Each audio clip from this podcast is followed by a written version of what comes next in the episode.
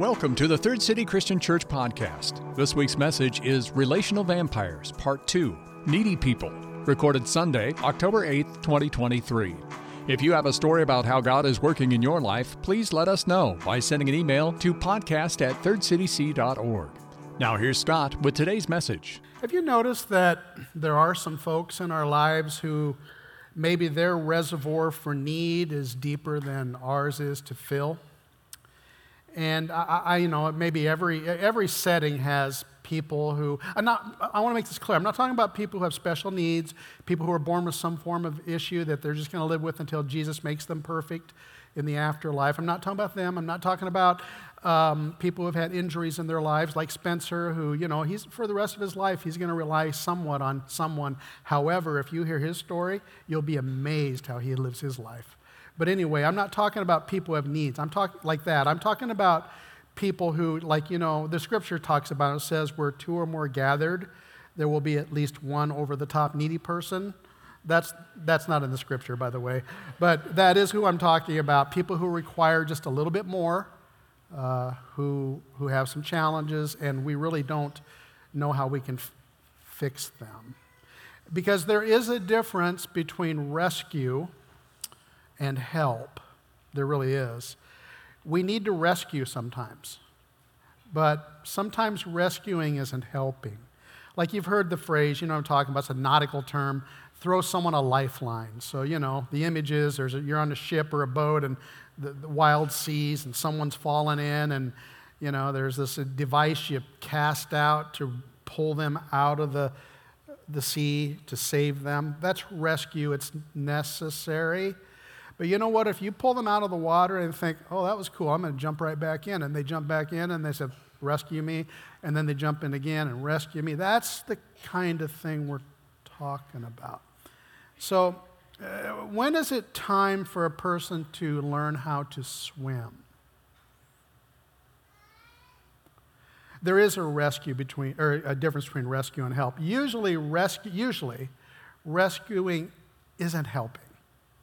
Usually it's perpetuating, usually, when it's uh, that chronic situation. So when we look how to love and care for a person who rescuing is really not helping, I just want to throw you three ideas, okay? And this is a lifeline to you, I guess. Okay, here's the first idea strategy. Be strategic.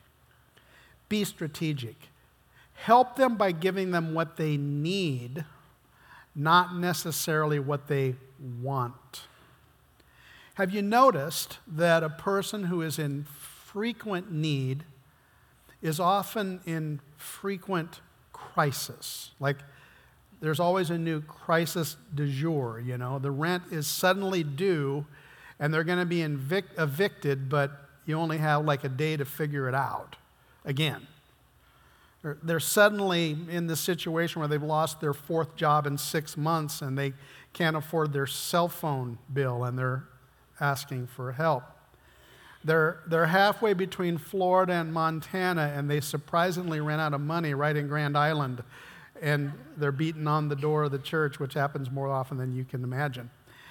Or maybe someone yet jumped into another relationship that their friend said, no, don't go there. And they went way too far, way too deep in the relationship. And now they're on your driveway again saying, I got nowhere to go. Again. Now, I know it sounds calloused, but with the chronically needy, crisis normally doesn't come suddenly. Most are patterns that a person simply hasn't taken responsibility for. And so, if you bail them out again, but they don't face the music of having to deal with it, then guess who's facing the music? It's you. And guess what? They'll probably be back. Okay? Now, let's face it. Sometimes people who are chronically needy are good at pushing our emotion buttons. Like, you know what I'm saying? Last week we talked about controlling people. And the tools that controlling people use are do you remember what they are? Threat and guilt. We talked about that. The primary tools that chronically needy people use are guilt and inconvenience. So when you're asked to help someone like that who's just, you know, they can't get out of their own way, the tester can become the emotion of guilt. And maybe you have things, maybe you're a person of resources. And so you think, well, it's easy for me just to give them something and to, and to let that go. Or, but the problem is, you don't usually let it go. Usually they'll be back. Maybe you're a parent that feels personally responsible for their situation, even though they're an adult now and they should be making better decisions. And, but they're good at exploiting your emotions because you're their parent and you can't get off the hook. That's guilt. But sometimes it's just to get them off their, your back too. So it's easier just to hand them something and say, okay, I'm busy, there you go. The problem is that both guilt and inconvenience are short term solutions.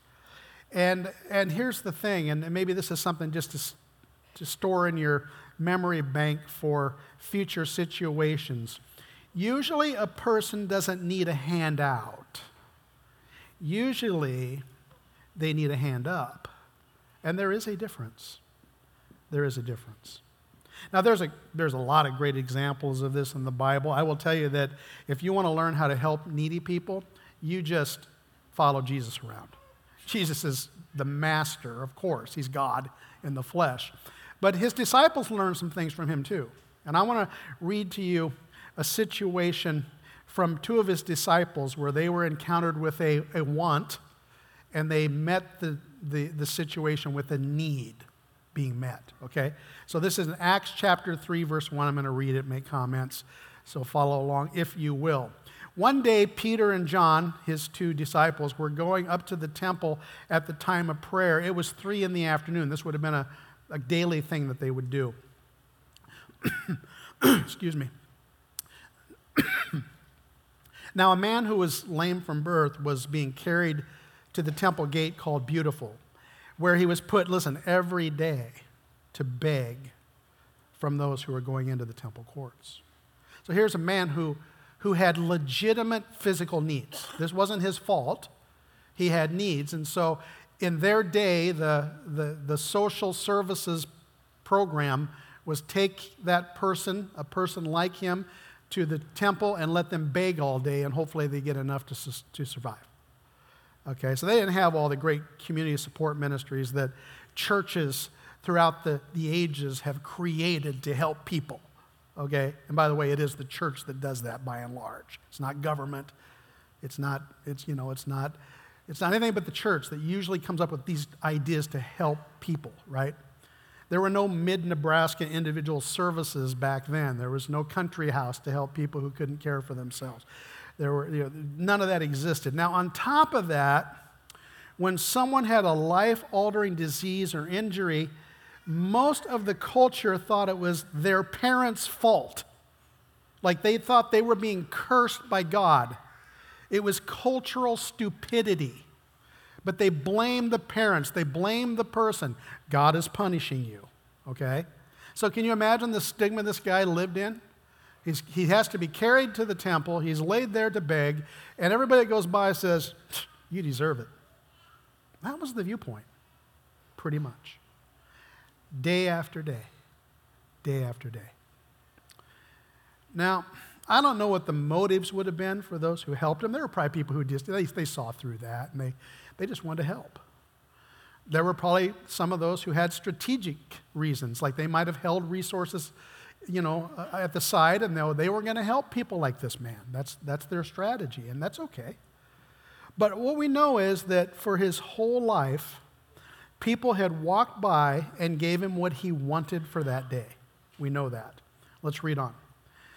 When he saw Peter and John about to enter, he asked them for money. That's what he does. Peter looked straight at him. Please see this verse, verse 4. Peter looked straight at him, as did John, and Peter said, Look at us. And to me, that is powerful. Everyone else just walked by, they didn't want to look at him. Like, you ever drive, you know, you're leaving Walmart, South Walmart, and there's somebody at the sign out there, and like, the easiest thing to do is just go, don't look, you know? It's just the easiest thing to do. But Peter and John said, We see you. We see you. That's important. So the man gave them his attention. He looked at them, expecting, of course, to get something from them. What was he expecting? Well, I think he was expecting some money, a handout. Anyone knows that if you have a need and you ask long enough, eventually you'll probably get something, right? That's the game that some people play if they're chronically needy. And we learn this as children. If we ask our parents consistently enough, over and over and over again, eventually they cave. And parents know that sometimes the easiest route is just to say, Yeah, here, leave me alone. Right? Well, that's, that, that can live out through life, okay? I've encountered some challenging people in my life.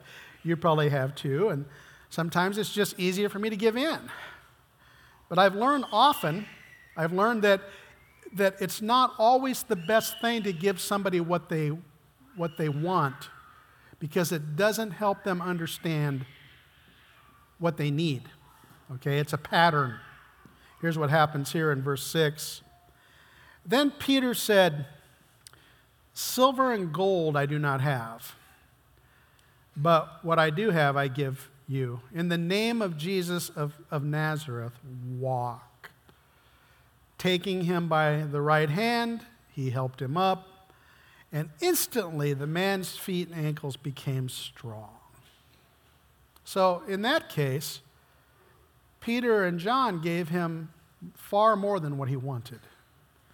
And they gave him a hand up, not just a hand out. Now, I think that's one of the things that sometimes we don't often ask is how can I give a person a hand up? Instead, I'll just give them a handout. Now, that means being strategic. Maybe a good question to ask is this is there, what, what can I do for one that I, could, that I wish I could do for many? What can I do for one person that I wish I could do for a lot of people? And, uh, and by the way, if 1,500 people who might hear this message today will, do, will, will pick out one person that you can help meet their needs, it'll change our communities big time. God, how can I give this person what they need using the resources at my disposal? And then you let God lead you. Not give them what they want. And, let, and to be clear, they might need things that you don't want to give them, like it might be time, it might be more encouragement, it might be a strategic no. No, I'm not going to hand you that again, because that's hard. It's hard to say that. I could do it, but I'm not going to do it. Okay, let's see what happens. Verse 8. He jumped to his feet, this man that they gave a hand, hand up to, and he began to walk. Then he went with them into the temple courts, walking and jumping and praising God. When all the people saw him walking and praising God, they recognized him as the same man who used to sit begging at the temple gate called Beautiful, and they were filled with wonder and amazement at what had happened to him. This is a miracle that I've seen happen countless times through the ministry of people like you. Where someone is their life is wrecked and they all they have is that, you know? And then they encounter the worship of God and it changes them. And because they're changed, people say, "Oh my goodness, there are miracles that God reaches into our world and creates." Now, it would be easy for us to say, well, they gave him his feet back. Sure. Why wouldn't everybody be praising God? But I think they gave him something far more important than his feet back. I think they gave him footing. That's what the worship means footing. They introduced him to God, the heart of God, the mercy of God, the love of God, the hope of God. They didn't give him money, they gave him mercy. So there's a strategic part of this where Peter and John strategically met his needs. And that leads to my second encouragement to you when someone who is always in need wants you to continue to keep them in need. Here's that serve wisely. Because if I'm not wise, I will wear myself out. If I'm not wise, I will become depleted myself.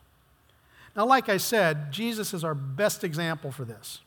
Now, would you agree, if you know anything about Jesus, would you agree that he was always serving people who had needs? That was like his whole ministry was that. But there were times when Jesus said, You know what? I am depleted. I've got to get away and fill my bucket. He was strategic about it. Jesus was. But he was also wise about it. And if your cup is empty, you've got nothing to give, you know, when, you know, you've got to get refilled. In order for me to keep giving, I need to stop and be filled myself. Because we have needs. It's okay to say that. It's okay to acknowledge, God, I have needs myself. I need what you have for me. Eh, now, I'm, I'm currently in this grand life stage called grandparenting. Anyone else got any grandparents out there? Come on. You know how good it is, usually, right? So, like, it's, it's great. It's always great, actually. But I love my nine year olds and under. That's what they all are. And they're very energetic. They require some help. Like, you know, that's where they are. I love being a grandparent because I can, I can help them for a while, then I can return them to sender. It's a pretty good thing sometimes. Okay, now, I have learned to, you know, I'm observing my children who are tremendous parents, I will say, and, and, and sometimes they just need a minute. You know what I mean? Like, they just need a minute. So, like, we could be at a Thanksgiving gathering and our whole family's there, and there's, you know, there's the five nine and unders there doing their thing, and, and it's pretty crazy. And they're like, Mommy, Mommy, Mommy, Mommy this, Mommy that, Mommy this. And then we all look around, Where's Mommy? Where'd Mommy go? Mommy went to the bathroom. Mommy didn't have to go to the bathroom. Mommy just went to the bathroom because she needed a minute. So grandma, grandpa will say, Hey, what do you need? What do you want? Mommy, mommy, mommy. Just in a moment, they're all over there on the, with the bathroom door, scratching on the door. Mommy, mommy. Their fingers are coming underneath the, the door, you know. Poor mommy. she just needed a minute. And you need a minute sometimes, you know, when you got people in your life that are, you know, they're demanding, you just, sometimes you have to unplug. You, you got to get the reservoir filled. So you have a strategy, and the strategy is I'm not going to give you what you want, I'm going to try to help you find out what you need and then you serve wisely, knowing that you're not God, and we're going to talk about that in a minute. And then here's the third thing, and this is kind of going into that trust completely. Trust completely. You follow God, you trust God, you let God be God. And we reminded you of this last week. I'm just going to keep saying it probably during the course of this series that if you're trying to control every situation and if you're believing that you can fix everyone's needs, then you think you're God and you're not God. And I think it's okay for us all to say this right now. I'm going to say it and then let's say it together. I'm not God. Ready? I'm not God. Do you believe that? Because you aren't. like you're a nice person, but you're no God, okay? Like we, we are here to worship who? God. Okay, that means that He wants to do things in our lives that will help Him lead people to God. okay, so that's okay. But sometimes we got to be strategic on how we give ourselves away. We need to and not pull back from that. But that means we assess where we're helping and maybe where we're rescuing. Rescuing is not helping usually. Sometimes God might be, you know, like someone comes to you and they're just in a big set of turmoil and you're like, oh no, I, I want to rescue you. And, and, and, and then you kind of think about it this way. You think, well, why is God not rescuing them? Well, maybe God's not rescuing them because we shouldn't rescue them. You know what I mean? Maybe the pragmatic side of me should ask who put you in this spot? Was it God who made you quit another job? Was it God who forced you to have that illicit liaison? Was it God who made you take that stupid risk? Is it God that did all that gambling and got you into all that debt? There are so many times that we need to understand that when God is being silent, maybe we should shut up and let them figure it out. See, sometimes I have to love someone enough not to rescue them from their bad decisions. Why? Because if I keep rescuing them, they won't realize that they need God. and they need to live their life like God calls them to live it. Okay, does that make sense? Now, on the flip side, maybe that's you. Like I just described you, and you've been through a big cycle of wrecking your own life and consequently possibly impacting the lives of others by your bad decisions, okay? So here's the thing you have to trust God in the rock bottom. And maybe it's time for you to stop going back to the sources of rescue and saying, God, now it's you and me. What do you want from me? I mean, you know what? Jesus says something really beautiful to you.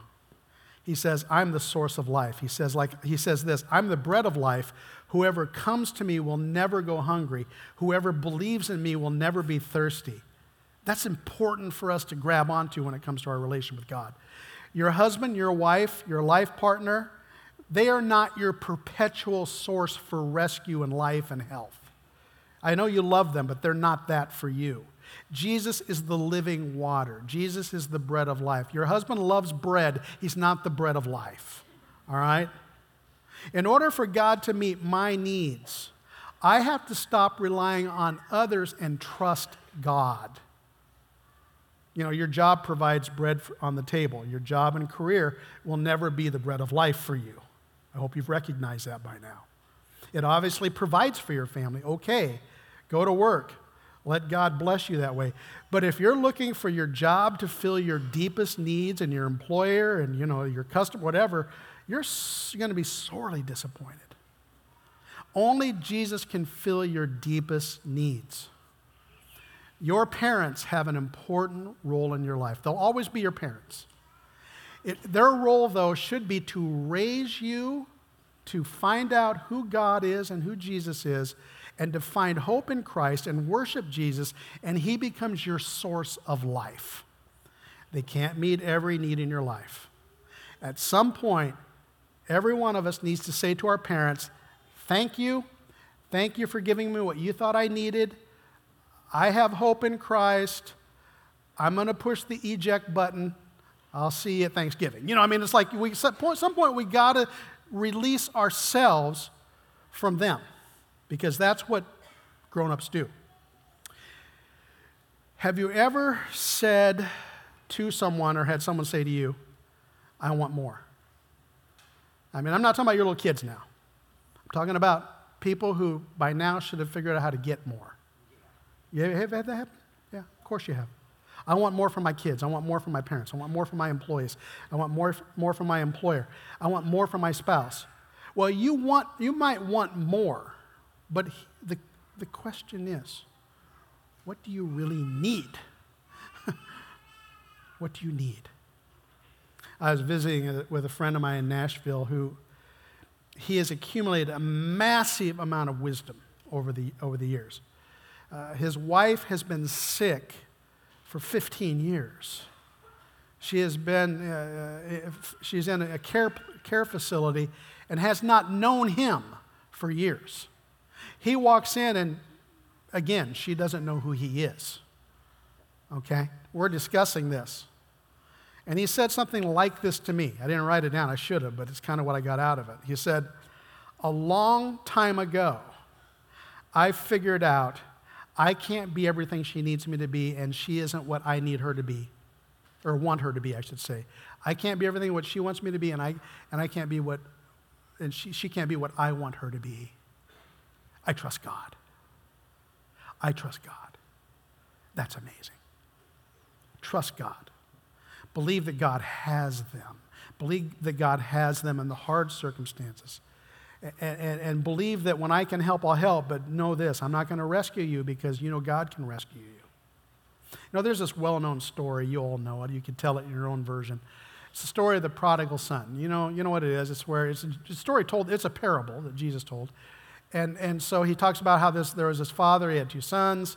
One of his sons wants his inheritance early before he's dead, which is, that's kind of creepy anyway. But anyway, give me my inheritance. And then he runs off, and you know what he does? He spends it all on wild living.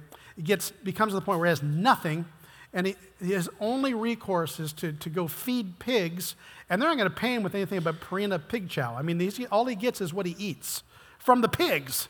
That's a bad life. That's like that. Would you say that might be rock bottom? Yeah, sty bottom. I don't know. It's bottom. right? So he kind of comes to his senses. He says, Well, wait a minute now.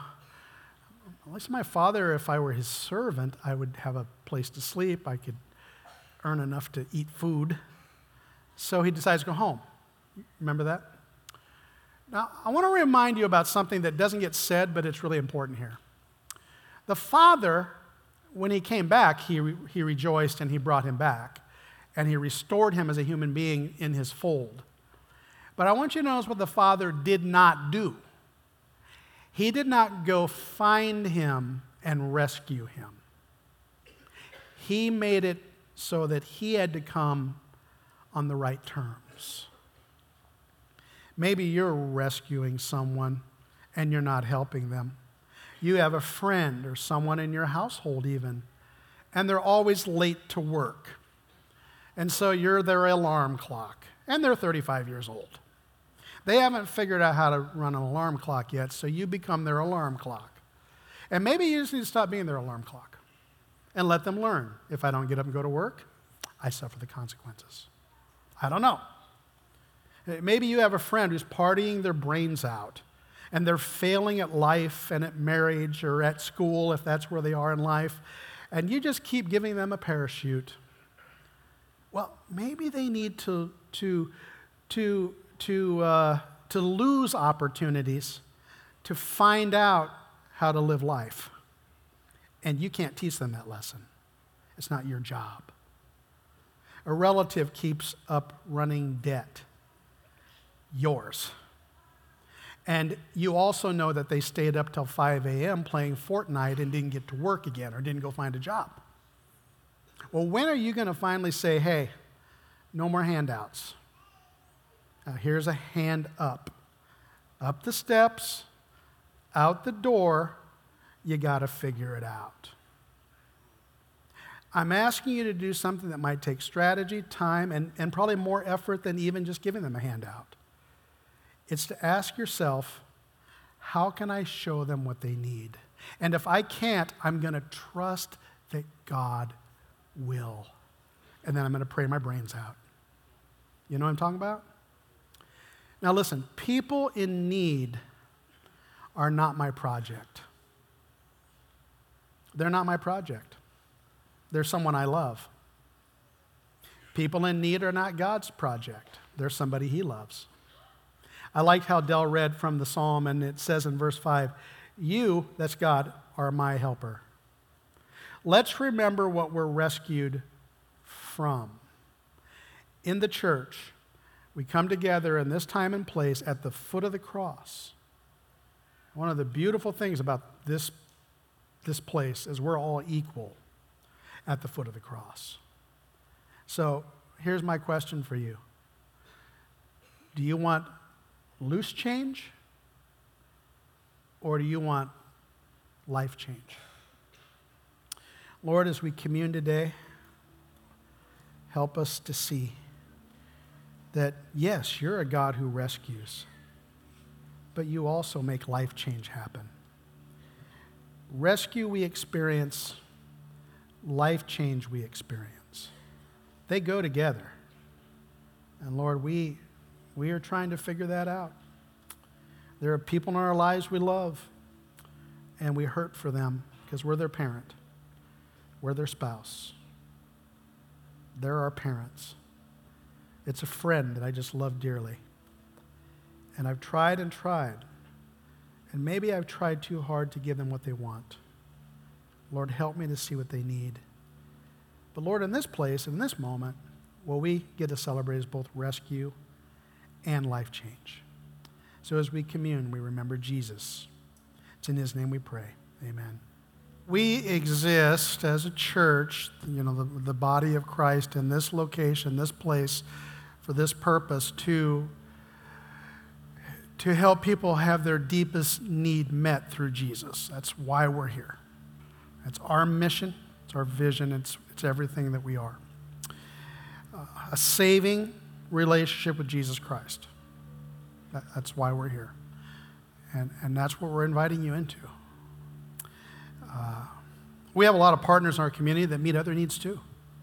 Like, you know, we, we work with great partners in our community that, that give people a hand up, not just a hand out, like Crossroads Mission and Central Nebraska Community Action Partnership and Hope Harbor, Willow Rising, Project Hunger, Celebrate Recovery. We've, there's others. Those are just the local ones. Just a few of our partners. When you are generous here, you know, 10% of all of our generosity goes to, as a church, support their generosity and what they're doing in ministry. And by the way, our church is full of people who have stories who have been impacted by our ministry partners as well as by this church. So it works, and it works well. This month, there are three ways that you can serve someone in need and provide hope, and you can be personally involved. Uh, we're doing something called Foster Care Closet on October 21st. And so we're going to support our foster families in our region. They can come to shop and get outfits and shoes and book bags and winter coats. And it's just going to support those beautiful families who are giving hope to kids. And you can be a part of that. Uh, Project Connect. This is October 26th. This is a one day event at the fairgrounds where people go for connection and a hand up. And we're partnering with a lot of people in our community, other churches, and businesses in our community to make that possible. And then, of course, something we do annually is to give food baskets to people during the holidays. And so we do this through Thanksgiving basket giving. We start collecting names of individuals and families who receive a basket. It's a hand up. It's a way to bless a family to get them by until things get better for them and financially they can help others. Just a few ideas for you. But I want to go back to something I said earlier in the message and just challenge you as a person. Just think, you know, you can't fix everybody, you can't fix anyone really. But is there someone who needs your special care? So be that person and be willing to invest in them so that you can not give them what they want, but you can show them who they need. You know, let God take you into that place and take Him with you. Thanks for listening to the Third City Christian Church podcast. Please join us for one of our worship services at 9, 10:15, or 11:30 a.m. in Grand Island and at 10:15 a.m. in Broken Bow on Facebook Live and at thirdcityc.online.church each Sunday. For more information about Third City Christian Church, send email to podcast at thirdcityc.org. Call us at 308 384 5038 or visit us online at thirdcityc.org.